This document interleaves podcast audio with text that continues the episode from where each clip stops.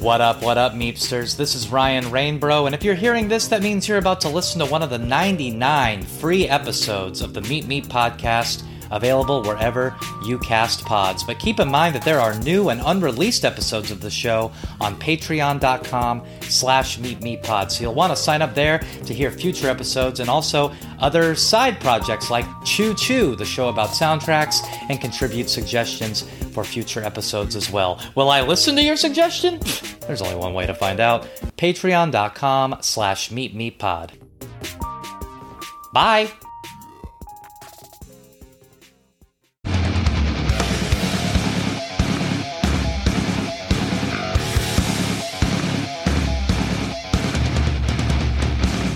Welcome to Meep Meep, the show about album retrospectives with the artists who made them. Let's roll!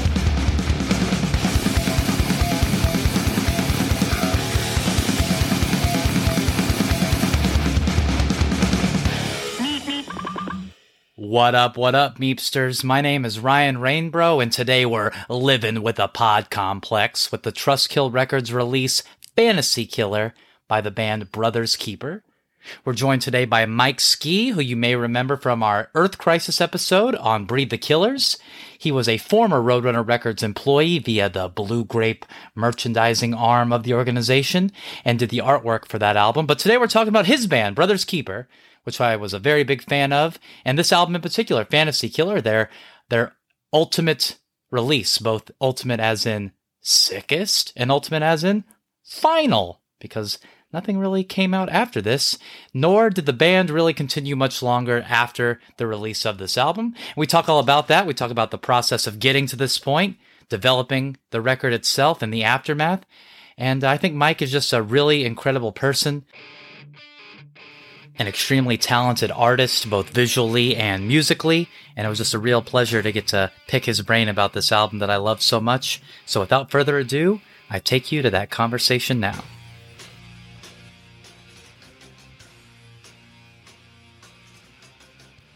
Fantasy Killer 2001, Brothers Keeper, the the the grand finale, the last full length album the Brothers Keeper would put out, and it comes out after you have done uh, some graphic design work with Roadrunner Records, with Blue Grape, rather. And we talked before about you working with Earth Crisis. You do the artwork for Breed the Killers. And then in 2001, my neighbor, Shepard Fairey, he does the artwork for not only Sepultura's Nation, that was released on Roadrunner Records, but also Fantasy Killer by Brothers Keeper. So you being a art fan and mm-hmm. uh, you know, this is like a street art guy. You seem like a, a street savvy guy. I, I like that. I'll take it. It seems like um, that would be a big deal for you to get to work with Shepard Fairey. So can you tell me how that uh, came to be? Yeah, for sure. I mean, so I guess to go back a little bit, I was a fan of Shepard from pretty early on, you know, from his like early work and as someone who grew up like skateboarding and kind of a fan of a lot of the types of bands that he did some of the early iconic stuff for.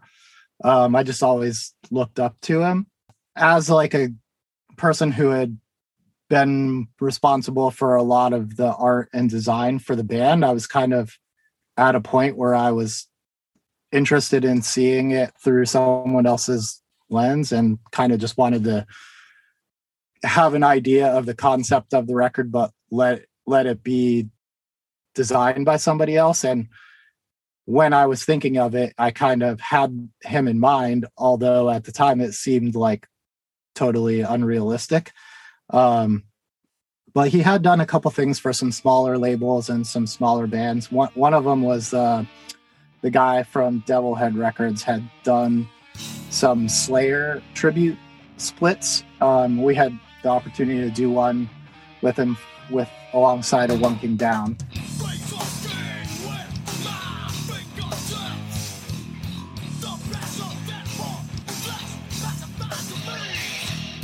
When that came out, I was like, "Holy shit, dude! Like, how did you get that to happen?" And he he had, I think, gone to maybe gone to RISD or was from Rhode Island and like knew Shepard from that era. Um, so they had a connection And I kind of asked him about it, and he was like, "Yeah, you just like reach out." So it was kind of a funny time of like you know 2001, like it was early internet, like not as invasive as like it could be now, but in a way maybe more of like Wild West. So I really just kind of like was like, I'm just gonna like look on the internet and find his phone number and and fucking call him. So I looked up. He had a design agency at the time, so I looked that up, got a number, and I literally just called and was like, "Yeah, could I speak to Shepard, please?" and they were like, uh, "Yeah, who's calling?" And I was like, "Oh, he doesn't know me, but um, Mike from Brothers Keeper." And uh, he got on the phone, and I took a couple minutes and introduced like the idea of who I was and like that I'm in this hardcore band. And I, I basically told him, look, I'm a, I'm a graphic designer, but I have this idea and it's like your shit. And I think if I tried to do it, I would just be like copying. So he was like, yeah, I'll do it. And it, it did, it took forever, which I can't say shit because I take forever. but um, he was super cool about it. We did a lot of back, a little bit of back and forth and did a couple different versions of it. And in the end, he did it. And a lot of people were like, how the fuck did that happen? Oh, and it was pretty awesome. And I was really proud of it. He charged us $300, which is like crazy. I guess like as an artist and a designer, I just I just think he's he's always done cool things. And when I had the opportunity to meet him a couple years later, he was very generous and uh, we were like coming through on tour and a friend of ours invited us to the studio which was also like a gallery at the time and he took a, some time from his busy day and talked to us and ended up like letting us like go in the print room and just take a bunch of prints and they had him he was like just pick out whatever you want or internal mail them back to your address. So when i got home i had a big tube of shepard fairey Prince is is pretty awesome. I can't i know i'm i haven't said anything but amazing things about him but i'm just still like a fan you know years later.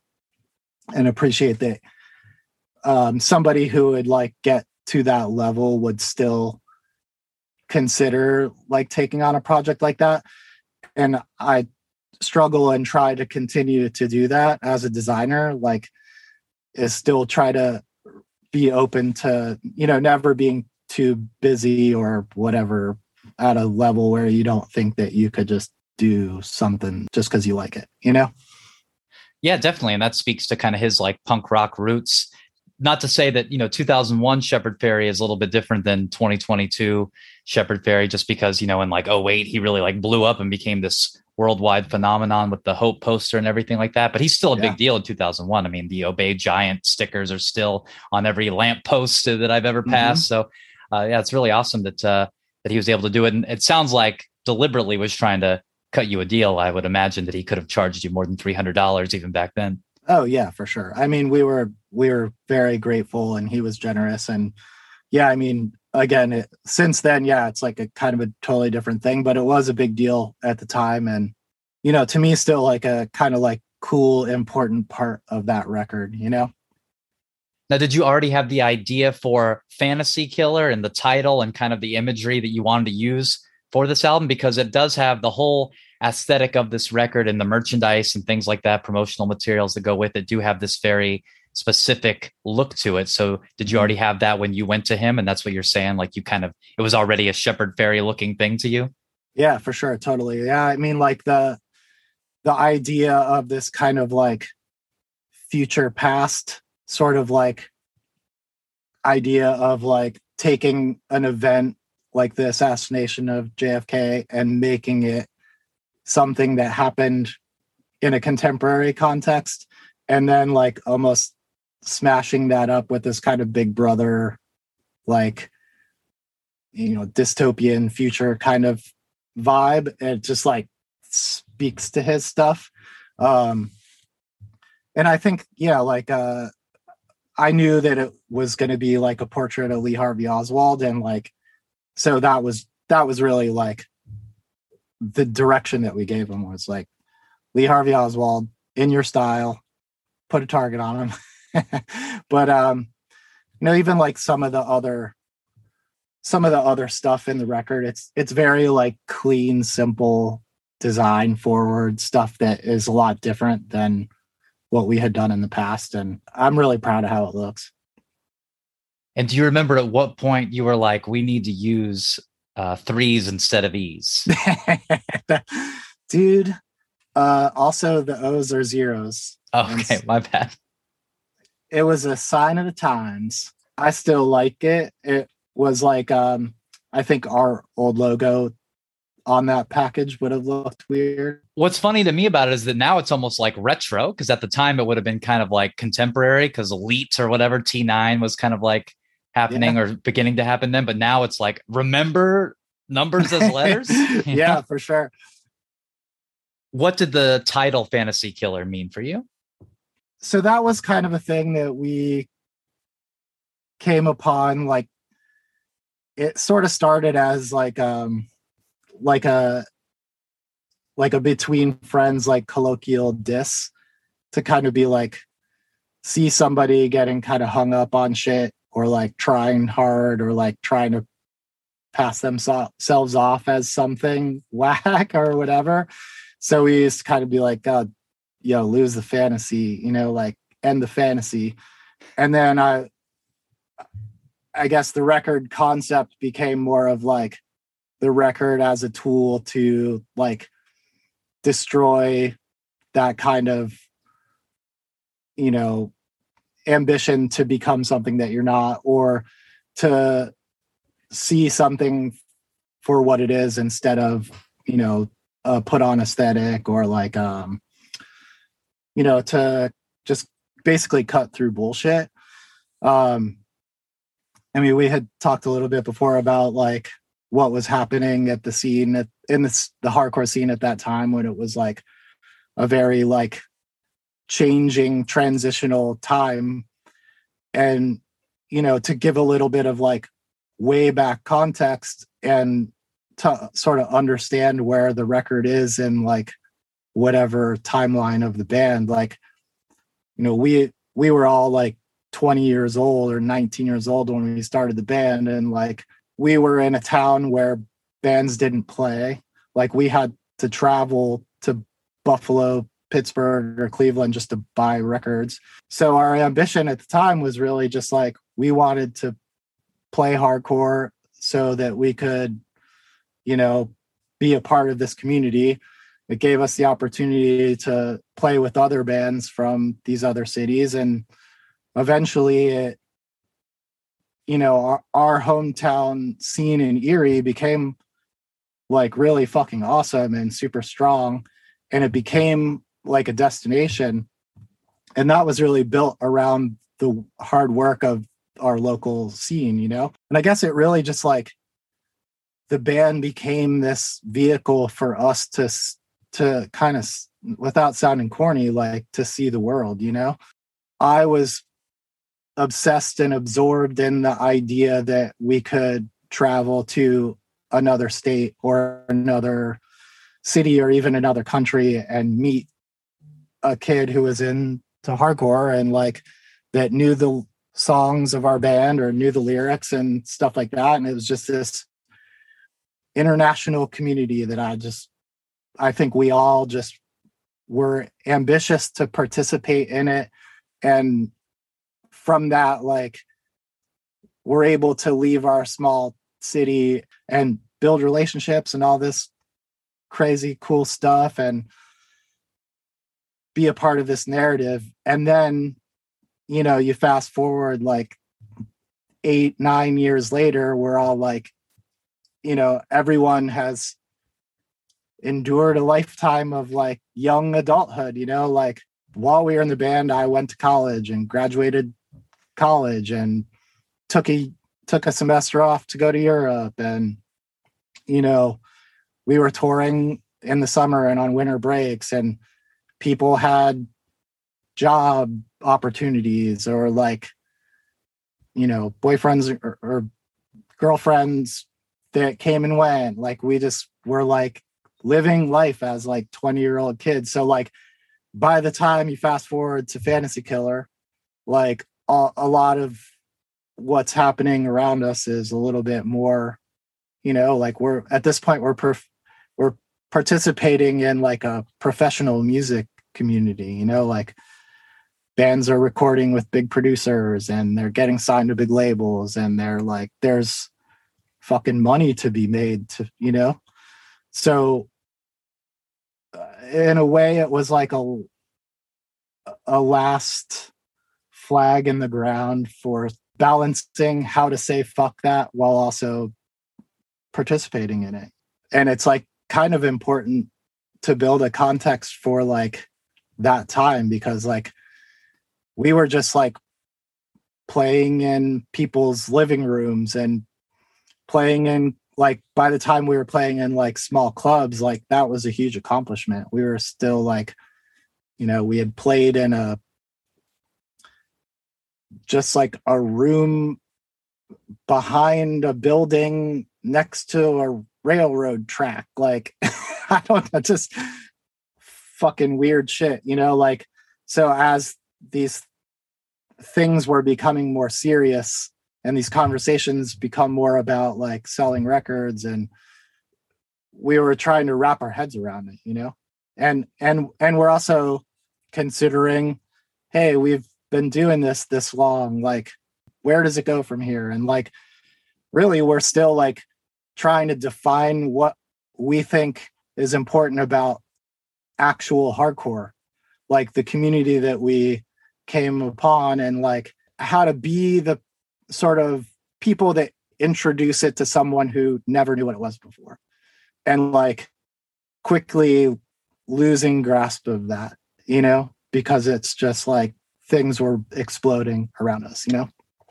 So that was that's what kind of comes back to the there's like a big write up in the record like the scene suicide thing and like some people might call that like integrity some people might call it obstinance you know what i mean? Like and now that we're talking about it as adults and reflecting on something in hindsight we've like you know we're like i haven't played in a band in i don't know 13 years or whatever. So like those things are less important as far as like because i'm not active like now i can effectively be a fan of things whereas i didn't feel like i could do that as well before. And that took me a while you know and that's like um something that i like about perspective now is the ability to purely enjoy a thing and have and have fun with it. You mentioned that you know at this time people are starting to work with bigger name producers and that's even part of like kind of the uh, lead up to a record like oh who produced this? Was there somebody that you know you wanted shepard fairey to do the artwork. You called him up. He's doing it. Is there somebody that you were thinking about maybe wanting to produce it or in your mind would be like a dream situation for that album? Yeah i mean it, it ended up in a way becoming so um at the time you know we were um really hopeful to have brian McTernan work on it. Um, he was somebody who checked checked a lot of boxes from our perspective as you know still being kind of like a little bit purist at the time where we wanted to work with somebody who could like elevate the recording and like elevate the process of making a record but also like understood like hardcore scene shit. We weren't scared to like do interesting things by any means and and we wanted somebody who could like push that. And um and so when we we approached brian and he he agreed to do it he did an awesome job. I'm sure he, was you know uh it was like a new process for us like to for every other record we had just gone in and we're like we wrote these songs and they plug everything in and we play them and they fucking record them and then at the end they're like you sure you want it to sound like that and we're like uh, uh you duh fucking absolutely don't fucking ruin it but then when we came to brian you know like he was doing like producer shit like being like hey i think you should you know, cut this part short or make this part longer or sing, you know, change these two lines and move them over here and stuff like that. And, you know, it's like in terms of things I've experienced in later music projects since then, like it was very minimal, still felt like very organic and authentic. But, you know, it was like, a, it was a big deal for us for him to do it because, you know, he had done a lot of bigger records and he still continues to do awesome stuff and we're like a fan fantasy killer is to me above and away the best brothers keeper album. I mean it's not even close. It's an album that i love in general but just in the brothers keeper canon it is the the pinnacle. And a big reason that that's so good and a big part of the brothers keeper lore if you will the the history of the band is that the band is very uh, divisive and polarizing and identified by your vocals. And on Fantasy Killer, they seem they're still completely new, unique to you. You immediately know it's you when you come on. So it's not like you become a generic hardcore vocalist, but maybe it's because you're more pissed off on this album than you are on the other ones or something but it it gets a little bit deeper and it's a little bit more articulate and it's uh, just probably more palpable for the average listener do you think that that was a reaction to how much people criticized it before? Or do you think it was just your voice? You're talking about you were a teenager, you guys are young adults when leading up to this. Like, what do you think the cause for that change is? Because there definitely is a change. Yeah. Yeah, no, for sure. You know, the the first records definitely kind of start like at a at a level that is um you know, vocally, I guess that's like less offensive. But uh, as we went on, we just um, I think like some of it was a little bit in our desire to sound different and a little bit fly in the face of what the typical band vocalist sounds like. Like it's always like rah, rah, rah.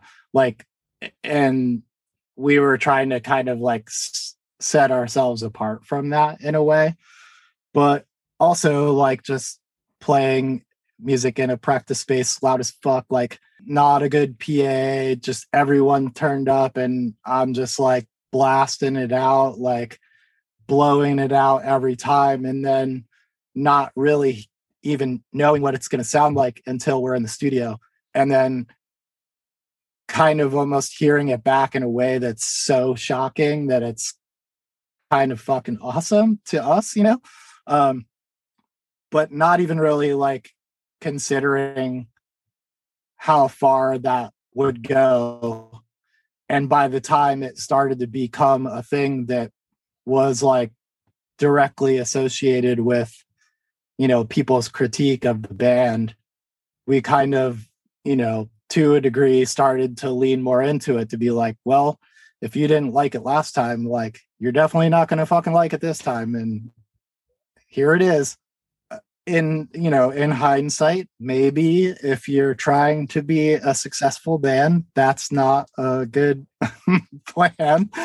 I think it to the point of what you said earlier, it is still like a thing that was an important part of why we were unique and in a way almost like challenged people to like it and uh which is something that I think is like kind of important and fascinating after so many years of still having it come up. When it came close to the time that we were writing that, but we had um, recorded a thing for um, recorded an EP for Ides of March Records, which was Matt from Shai Hulud. Uh, it was called Five Hits from Hell. It was like all Misfits covers. And that was just like a thing we just did for fun and didn't really think of it um, as like a huge deal as far as like how we sound. But just when we did it, I think it just like in the studio, I had to drop my voice. And I remember distinctly maybe a year after it had come out that Chris Bazan, who is our guitar player, for a long time and still one of my great friends. Like he made a comment to me that he that I was his favorite vocalist and that that was the best thing that I had ever recorded. And I thought that was so cool. I just never forgot it, you know?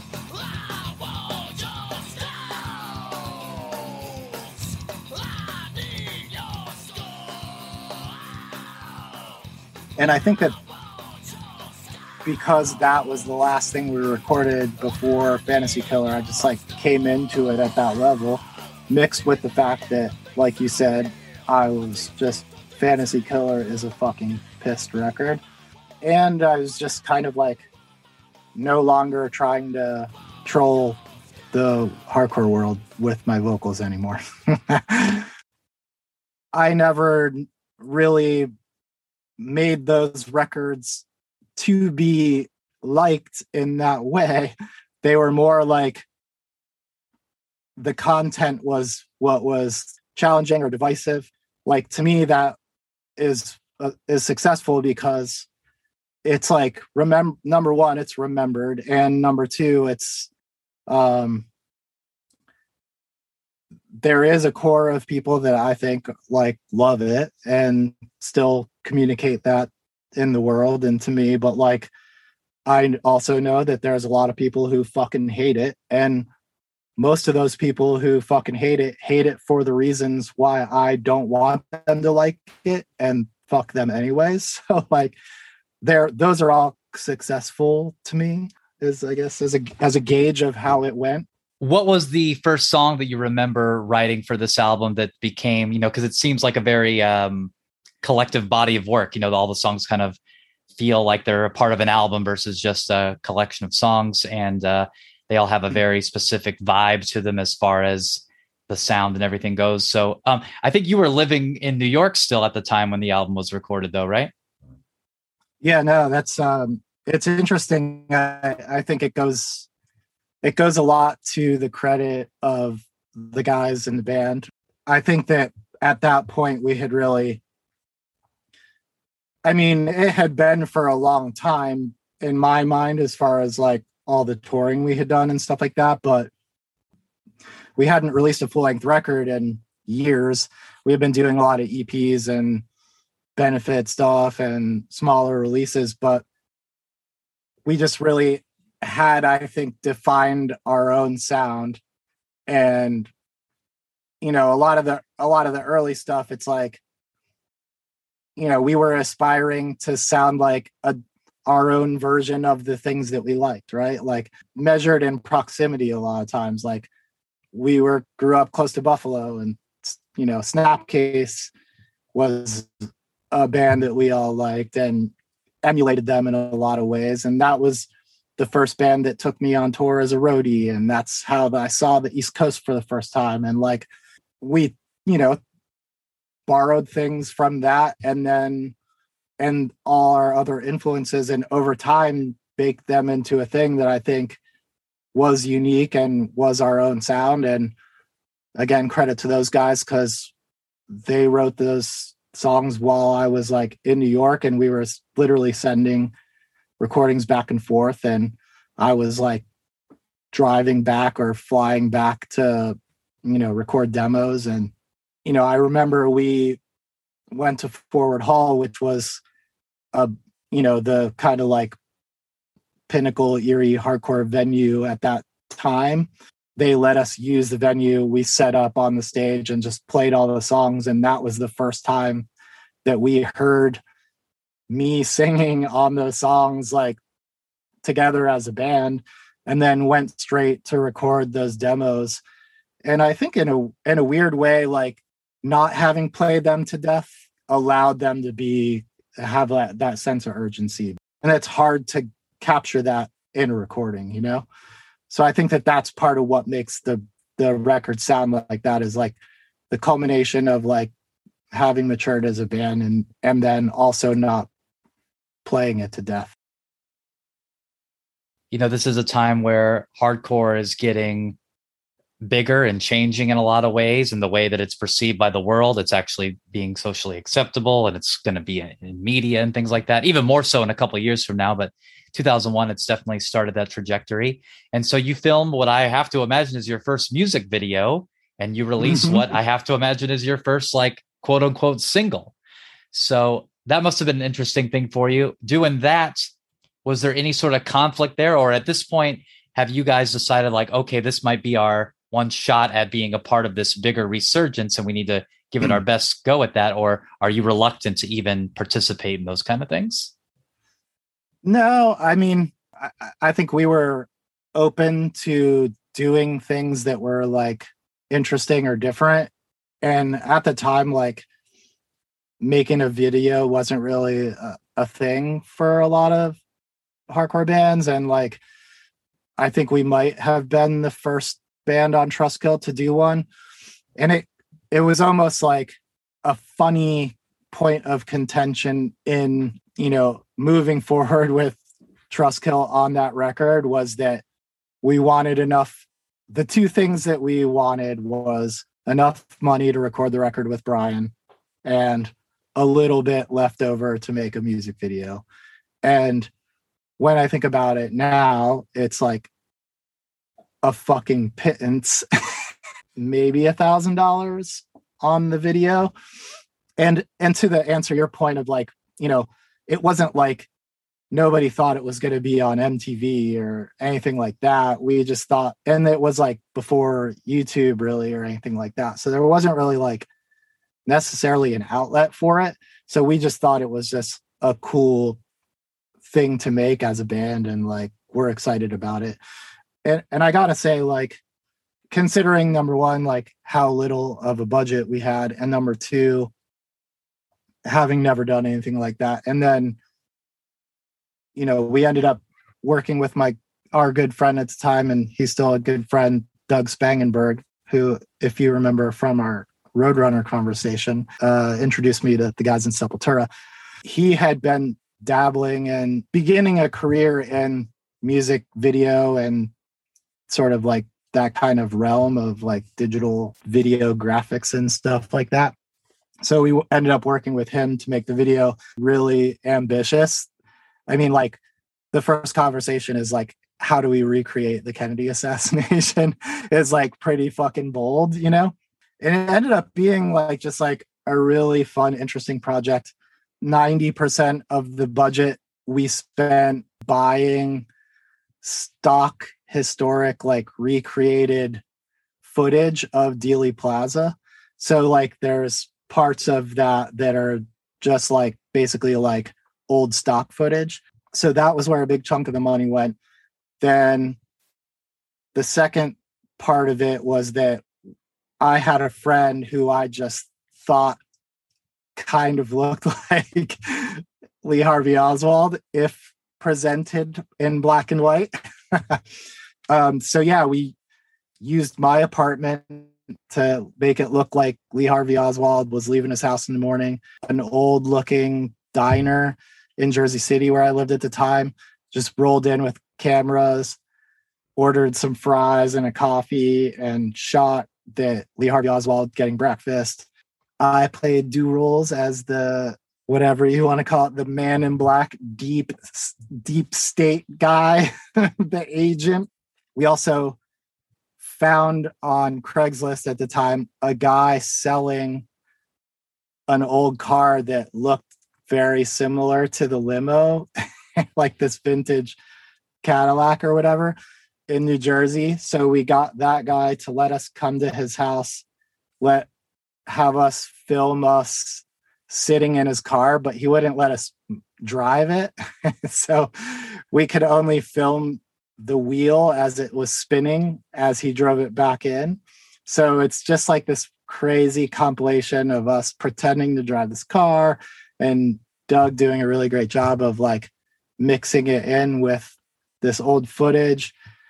And then the last thing that I think is that I remember like a challenge to get to do, but also like a really cool part of it was the performance part is us playing in the newspaper place in Erie, the Erie Daily Times, as they're printing the the newspaper for that day. So I had reached out to them like via email, you know, found a person who we could like coordinate it with. They agreed to let us do it. We picked a day. I like went back to Erie. Doug came with, and we like bring all our shit to the thing. Like very, it's like basically like overnight, like in the middle of the night when they're printing. And it just so happens to accidentally be the day before they announce who's president of the United States the next day.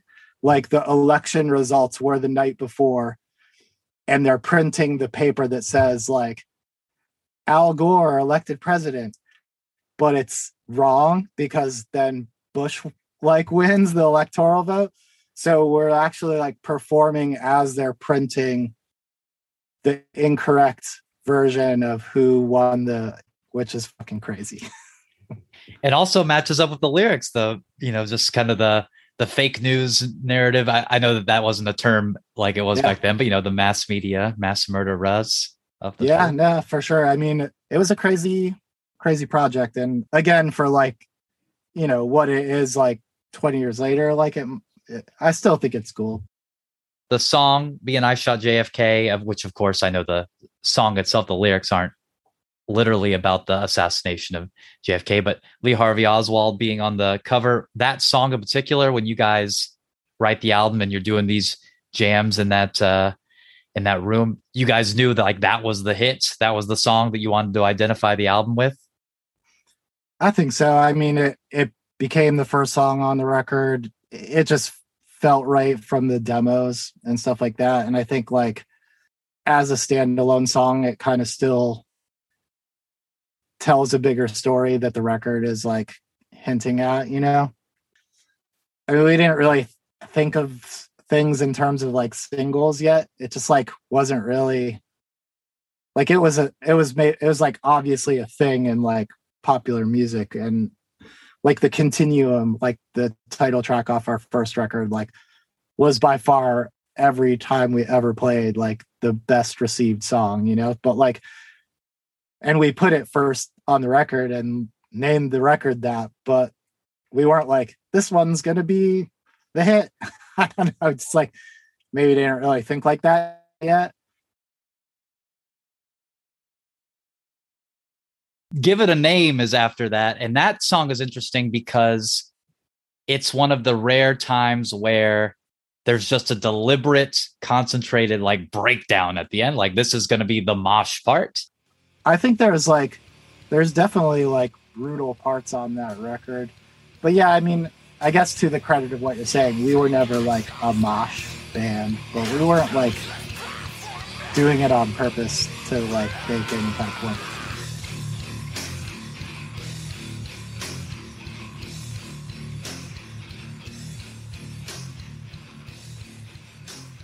Poison Plot has Dave and Chris McLane from Stretch Arm Strong on that song. So how did that uh, collaboration happen? You guys had just played shows together beforehand, and you were a fan of them. Yeah, yeah, for sure. We were longtime friends. Um, Chris and the band had always like put on shows for us on tour, played with us when we were down, you know, down in South Carolina, and we also like hosted them to play shows in Erie. Leading up to that record we had done a tour together, the Heaven and Hell tour, where we had played.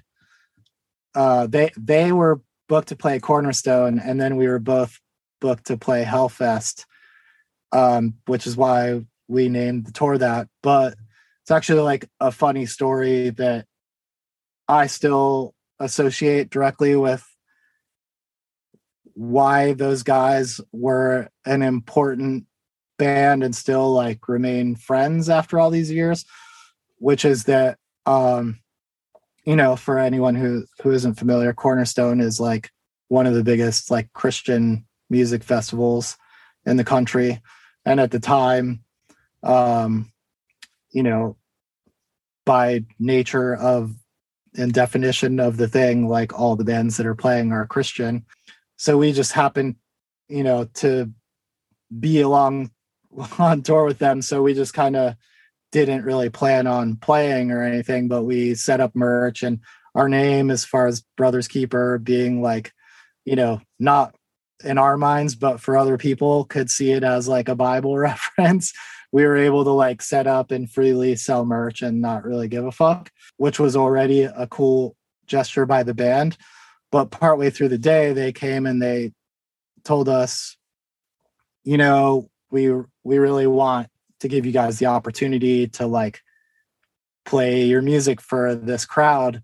So we're gonna keep our set time what it is and not go over, but we want you guys to play two songs of our set time before we come out, which was, you know, super generous and fucking cool, but also like kind of a big deal to fly in the face of Cornerstone like that. And I I know that like as dudes in the world, they had had to go to the other bands bef- that were playing after them and like tell them what they were doing and assure them that they weren't cutting into their fucking set time or whatever.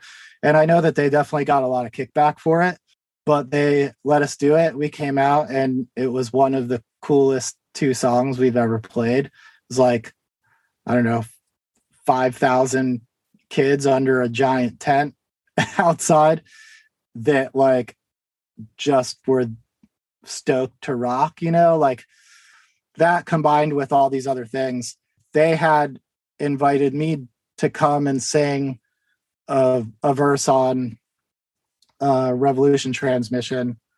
Um, so I had, you know, driven just solo down to South Carolina to record that maybe like a year or two before.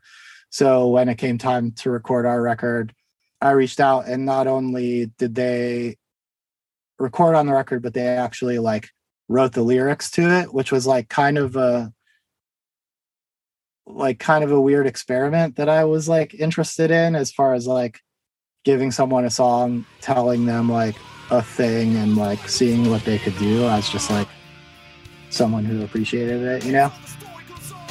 In the context of the record, it's a cool break because they're they can both like sing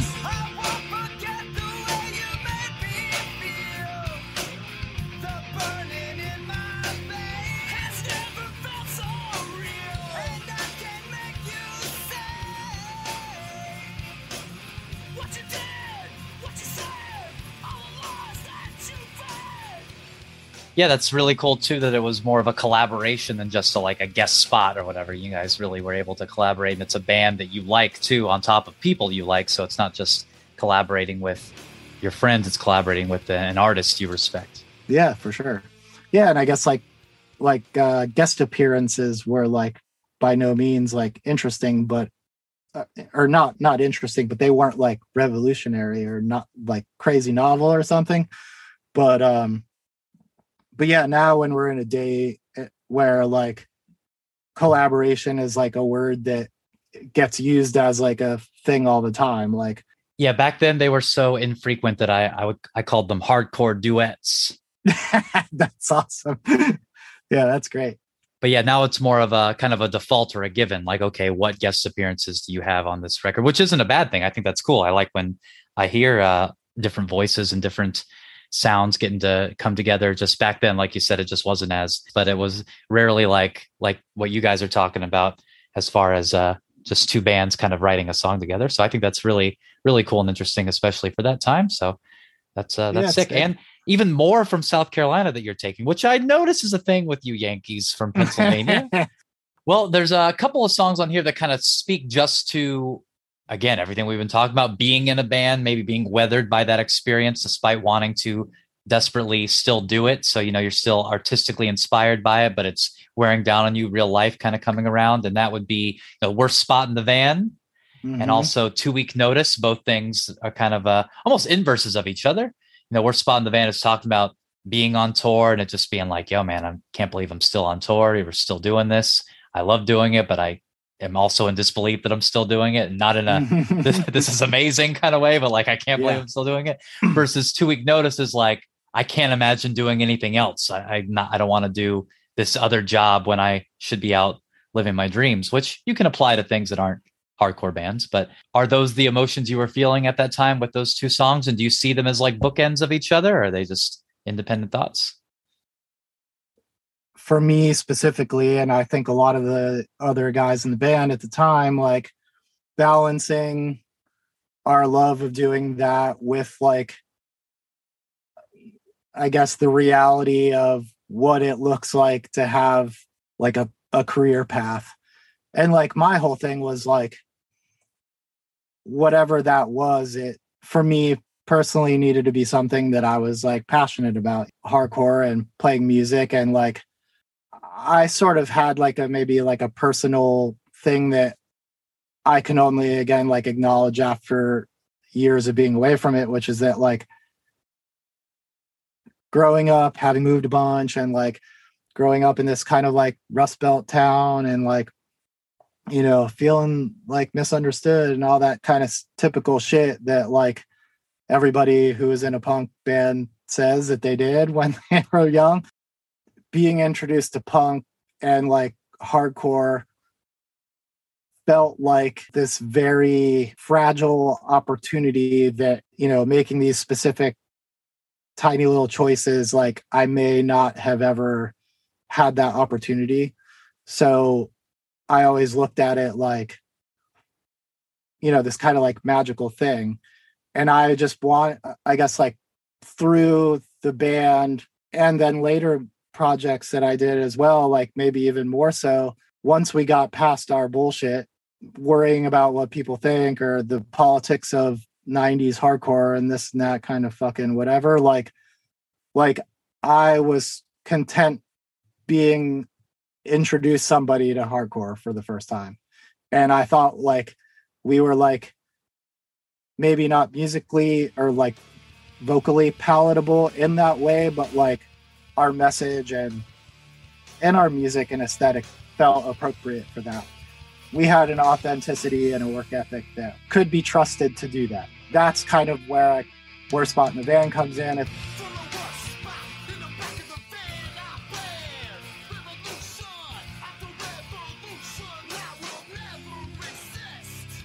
like then that almost becomes a responsibility in and of itself where i personally and again like the other guys in the band felt like we were doing that as a an unrelenting chore that flew in the face of like you know starting our careers or having relationships back home in that sort of tone of voice you know?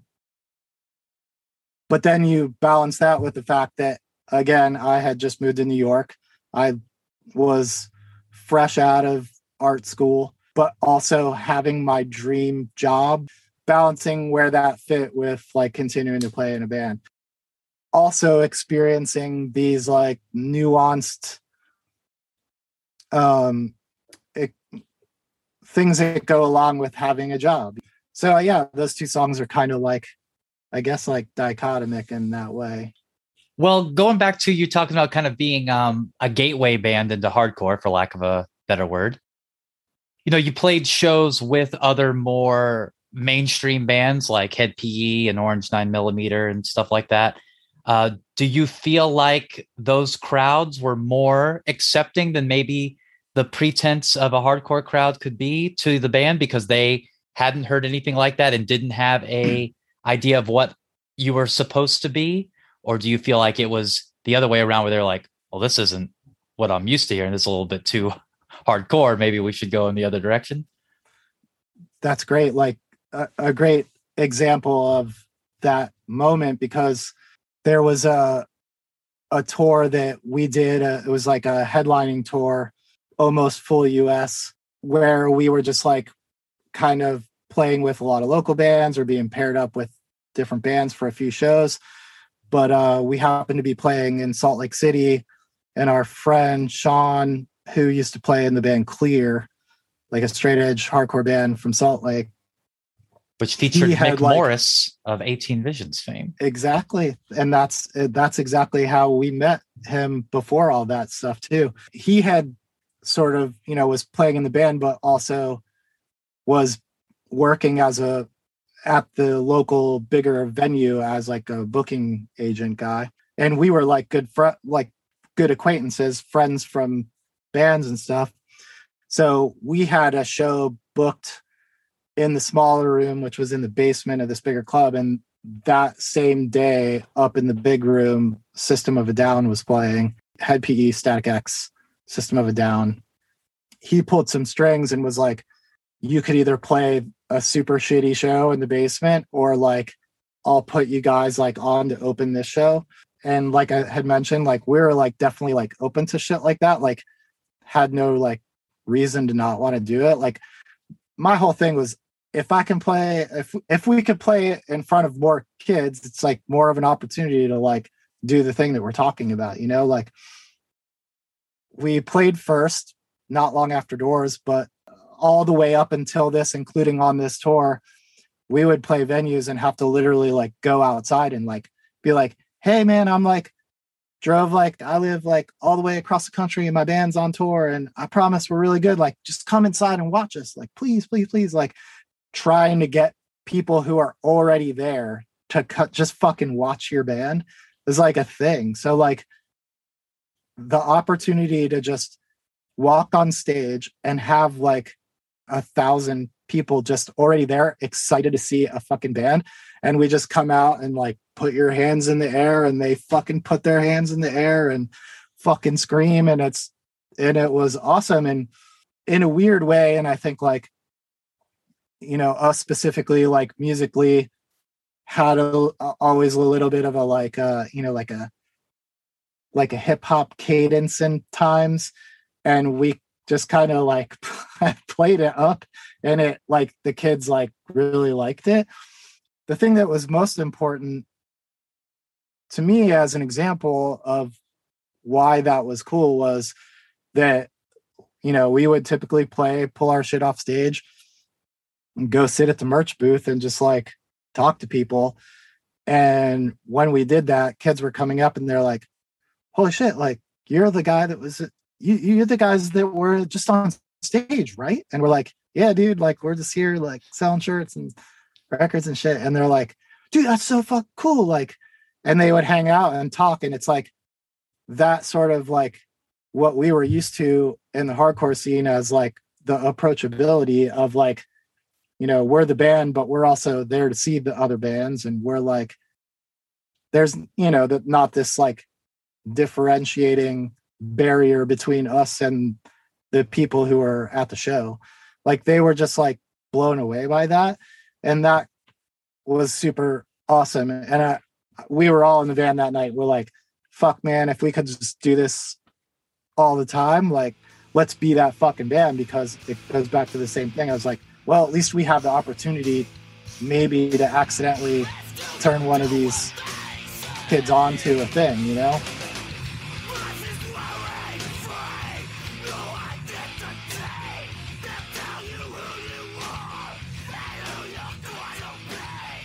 Proverbial Day has Mike McTernan from Damnation AD, brother of Brian McTernan. We all know that. Yeah. Who produced the album. Mm-hmm. Nailed it. Was that was that just a collaboration directly linked to that, or were you a fan of Damnation AD as well? I know that you knew who Disciple AD was. Did you just get it mixed up when you were going alphabetically? That's great.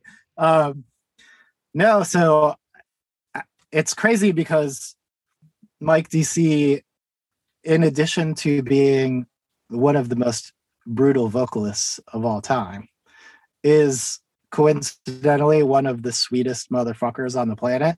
And we're still good friends. Um, and now we actually live in the same town, which is cool because I get to see him. But I had actually met him for the first time. I think it was in in 1992 93 i had like gone to uh, move to columbus ohio for barely a semester quickly dropped out. But while i was there i met some really cool kids and they had a like a, a burgeoning hardcore scene. And uh i was playing in a band and we opened for worlds collide in columbus ohio and mike dc was their roadie So I met him there and we just like hit it off and kind of over the years stayed in touch and was a, a fan of Damnation and was just like in a kind of like circle of homies with him. Thinking of a record as like a package, as like a, a cumulative project, having, you know, the Stretch Arm Strong guys and they're kind of like sweeter singing as like featured on a song. thought it was unique and cool to have someone like because I'm like in the middle and then he's like underneath like a fucking dump truck crushing. So I was just like thought that that thought and hoped that that would be what it was and he fucking killed it. I mean, he like comes in and effortlessly sounds like that and it's fucking terrifying and awesome. No, that's a that's a really cool way to describe it too, with the the dichotomy of the the vocalist guest appearances. That you know, like you said, it's a the the singing of the Stretch Arm Strong guys, and even just more the more uplifting tone of that song in general, because that's kind of just the vibe that Stretch Arm Strong has. They're a positive band, and then just the devastation mm-hmm. of uh, McTernan and Damnation AD, and and the way that that uh, you know that song was very upset as well. You're you're irritated on that one. yeah, it's uh comes in low. The ending track, the the final outro, Runaway Human, opens with a sample. I know how crazy this is gonna sound, but I want to be abducted by aliens. Why? What are they for? I hate this town. I hate people. I just want to be taken away to some place where I. What is that sample from? Um, that is a collection of clips from various episodes of the X Files, which is and has always been my favorite show. That song is it's weirdly like one of my favorites because it combines this like thing about Scott's guitar playing matured uh, sound that where it almost just sounds like this like swarm of weird sounds. And i i just i just think it's like a cool example of a thing about the band that i personally liked the way that song starts so to like drench it with some of the samples which is like kind of like a thing now that is like really easy to do but we literally had to like take VHS tapes, have a tape recorder, and record them off of the thing, and then get that on the tape was like a big challenge. And Brian was super fucking pissed about it. he was like not into it. But the song is about, you know, the idea of someone being so fed up with how fucked up this world is that they would rather just be abducted by aliens and fucking disappear forever. I still really liked the era of hardcore where every demo had like, you know, like a little clip from a horror movie or whatever. like there's something just kind of like classic about that that I I think is like a little bit ridiculous and became really played out.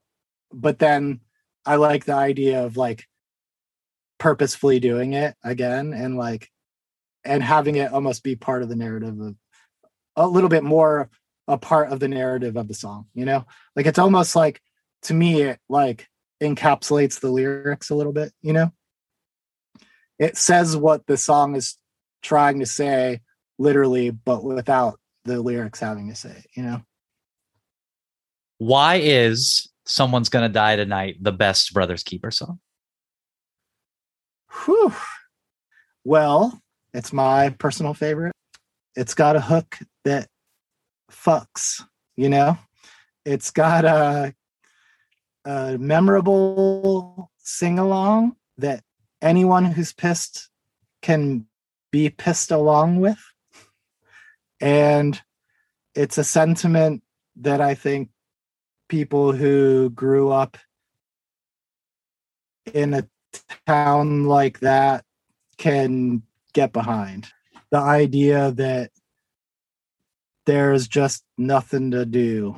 The first time you listen to it, by the time it's over, you can be into it. You you already Yeah. know what's up to be able to participate, which is something that bands forget a lot about. Ignores trying to overcomplicate like musically a song. And I think that like the idea of writing like a hook or a cho- even like a chorus, you know, like we would like anticipate the like gang vocal part, but like we still we were just like understanding what a chorus was. if somebody if someone is ever like, "Oh, you were in a band? What's your what was your band?" and I have to like give one example of it, that's the song that I like. I'm like, this is the exemplary song of the band.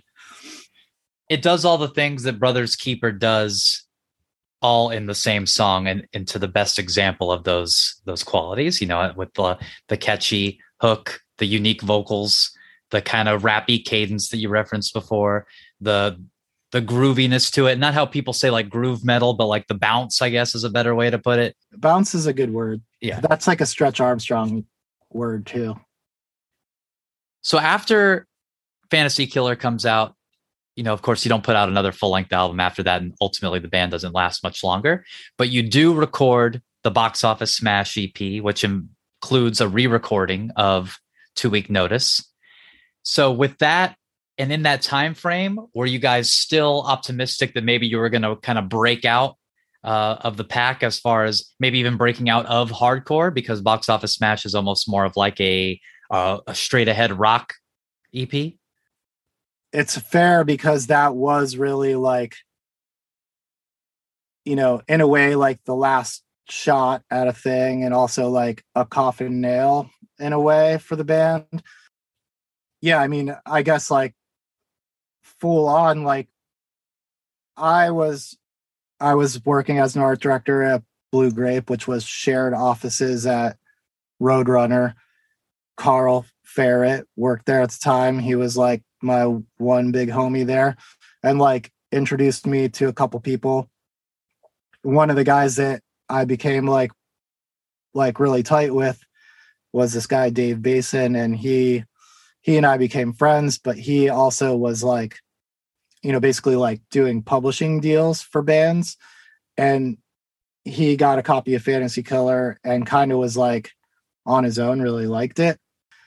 So there's these few moments that I always remember from like these different music projects and and this one in particular, you know, like you know, you you see your band through this lens for so long and then somebody says it back to you through their lens and you're like, "Oh, I mean like yeah, I guess like I never thought of that." And that could I guess that could that could be, you know, like I don't know. And like only in the context of all the things I was talking about before about like sustain balancing being in a band, what's the opportunity to make it like a sustainable part of our careers, you know what I mean? And in this case, they, you know, his idea was like it's like Papa Roach but cool. I was like if you're seeing it through the lens of a kid who likes that kind of stuff you're like yeah that's kind of interesting you know? And it's like like even like bands like the used and stuff like that was happening where like they were kind of like you know credible old hardcore kids that just like wrote really catchy songs you know? And we're like in front of this bigger audience and and uh yeah so the idea i guess was let's create an opportunity to record some songs like actually like you know spend some time like writing them demoing like multiple versions of them and work with like an actual like crazy producer. Like we worked with uh Elvis Baskette who was and this is this is important and why we chose him because he had recorded the demos for System of a Down. And we at Brothers Keeper as was developing this pretty outspoken like socio-political aspect to the band that's like I kind of always like in you know reference like Public Enemy and like The Clash and bands like that inspired me in that way. And I thought that combined with this opportunity could be like unique and cool you know? And System of a Down to me was a band that had sort of successfully done that because they were a huge band and they were very unique and they also were super fucking political and smart. So we recorded these four songs and I think we probably paid more for those four songs than we paid to record like every other song we ever recorded combined. And the idea was like put it together and like pass it around to some people and see if we could get like a management or a booking agent or a record deal and stuff like that. And it just like, you know, didn't happen. But I think it was also kind of like, you know, we had had some member changes and like all that kind of stuff that in my experience as a person in a band, like that's like the thing that always like killed it. I think those songs are pretty great, but it was never like meant to be like a release. Now there was a song that was written for Fantasy Killer that ended up not making the album because something happened with the tape of it. Was that song one of the songs that ended up on Box Office Smash, or that that is lost to time? You know, we were recording it like with like reel to reel like tape, and um, at some point in the mixing, the tape snapped, and there was no like digital version of it. So Brian had done a really ambitious effort to try to salvage it, but you could still just like whenever you played it back, there was just this like tiny little like clip in it. It was kind of the weak, like the weakest song. I think it was like a you know a sign from the universe that the song sucks and uh, we're gonna fucking ruin it, so you don't accidentally release it so I think it was it was a, a blessing in disguise. You know, Brothers Keeper so often identified with with you and your vocal style, but what is something about the music of Brothers Keeper that's very interesting and exciting and unique to you? I mean, we had like a solid lineup for years, and you know that's really like what I owe to the sound, like the accumulation of the sound and that was like number one like the the sort of like weird guitar work of Scott, the like tweedly deedly fucking wow crazy shit. Um that you know like I think is like a, a, lot of people associate that with Snapcase and that's where like we were inspired by it but I think he really like developed it into something like even weirder and more interesting and like like I, I used the word angular before and like sort of like disconcerting which i think is a good way to describe like what i like about it. Using a fucking coke bottle to like make sounds with his guitar like back then and i i always thought that was really cool chris bazan who i mentioned is a, a good friend and he lives here nearby and also played together in the AKAs for a long time. I always I was like think he had like this like interesting start in like kind of more like 80s hair metal that like preceded his like hardcore stuff and then was also like the dude in the band who was more into like um kind of post hardcore like emo like pre emo like emo like lifetime and stuff like that. I always think that he kind of brought that sort of less, I guess, like less hardcore, hardcore kid stuff that like made a made it to me like musically a little bit more progressive and interesting than like what you kind of referred to earlier as like just like kind of like a breakdown like mosh band, you know. Um Eric, who's our bass player for a long time and was like a huge part of the band and like the back end part of you know, not only like writing and performing, but also like the kind of like more like business part of the band. Like his just like bass playing was always very serious and reliable and he had like the best fucking bass tone. And then on that record we had uh zach on drums and he was i haven't talked to him in forever but he was always like a super fun awesome dude. But you know he wasn't maybe as part of the lineup for as long. So it was a you know like a cool part of that time of the band but I do want to mention Bob Bob Williams, who was a like our kind of more like original drummer, and then also played played our la- our like final shows together. Another, he also played drums in the AKAs. He's just like uh, you know, like it's it's interesting because I listen to his bands that he's played on now, and he's just like like, but we were in a started playing in a band when we were like kids. So like he's always been great, but like he's like a mature musician and it's just so fucking neat, you know, like as an adult to be like, damn, you know, that's like super fucking impressive, you know? When you start a band, it's less about that shit, you know, like you're like, oh, if you can just play, like that's really all that it takes, you know, and we did that just like um inspiring as like a as somebody who played music for a long time, but was never really necessarily interested in being good at it. What would you do differently with Fantasy Killer in retrospect? Uh, um, I think that we could have just played on it longer and harder. Um, but I I think it's like a a rabbit hole to go down that like I think like the culmination of all the things that were happening. I think we got a little distracted by some of that other like shit, you know, and like chasing that a little bit. And um instead of like touring all summer and touring on the winter breaks and stuff like that, where like I'm like have to request time off from work to go on tour and like you know what I mean? Like shit like that all combined at the same time. And like the way that the sort of like rep of the label and the type of music that was associated it was happening, like bad timing, you know?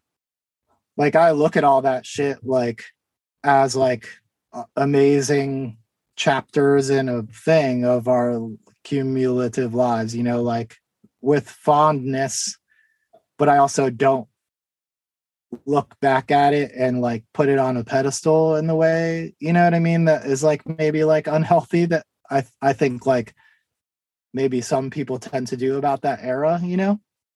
So i guess like uh i can both celebrate it but like critique it in a way that feels positive you know? Like i don't i guess i don't look back and be like we sh- coulda shoulda woulda done it like fucking this and maybe then blah blah i'm like well i was like you know, I think that record's fucking awesome. And then it led to a couple other things that led to me starting another band to put out three records or whatever that are like also records that I'm super proud of. Like they're just like um, you know, steps along the fucking story, you know? What is your favorite thing about Fantasy Killer? the overall like message of it like um it's like angular and exciting musically to me in a way that like typifies the band and relates to hardcore but also like defines us as like a thing that I I am proud of as far as being like unique in the hardcore scene and like love it or or hate it, you know? that was really the start of like um, a concerted message as a musician and like an artist, you know, that is still like a huge part of my life. We were doing good things as a band, like even back then, like you know, raising money, raising money for, you know, animal rights and like playing benefit shows and doing things like that. But I think that for us as a band and for me personally, like the lyric content and the sort of like fuck you nature to that record is the thing that is like um more timeless to me you know like it still it still holds up like whereas like a recording can sound like it's done 25 years ago and that makes it sound shitty you know or the artwork on a record before that was stupid or whatever but like that shit can't like you know it's like i guess for me personally it's like undiminished by time you know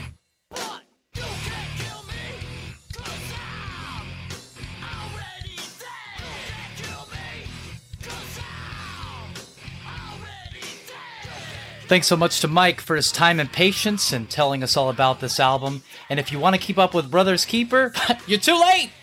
It's over! It's done with. You should have been there. Not only that, you could have heard this episode early and ad-free on Meep Meep Pod Patreon, patreon.com slash Meep Pod. So, you messed up twice, but that doesn't mean you can't end the cycle now. So go ahead and sign up there right this second, really. Pause me talking right now. Go sign up, come back and listen to the rest of me saying that my name is Ryan Rainbro. This is Meet Meep, and yes, that's the best that I could come up with. Bye!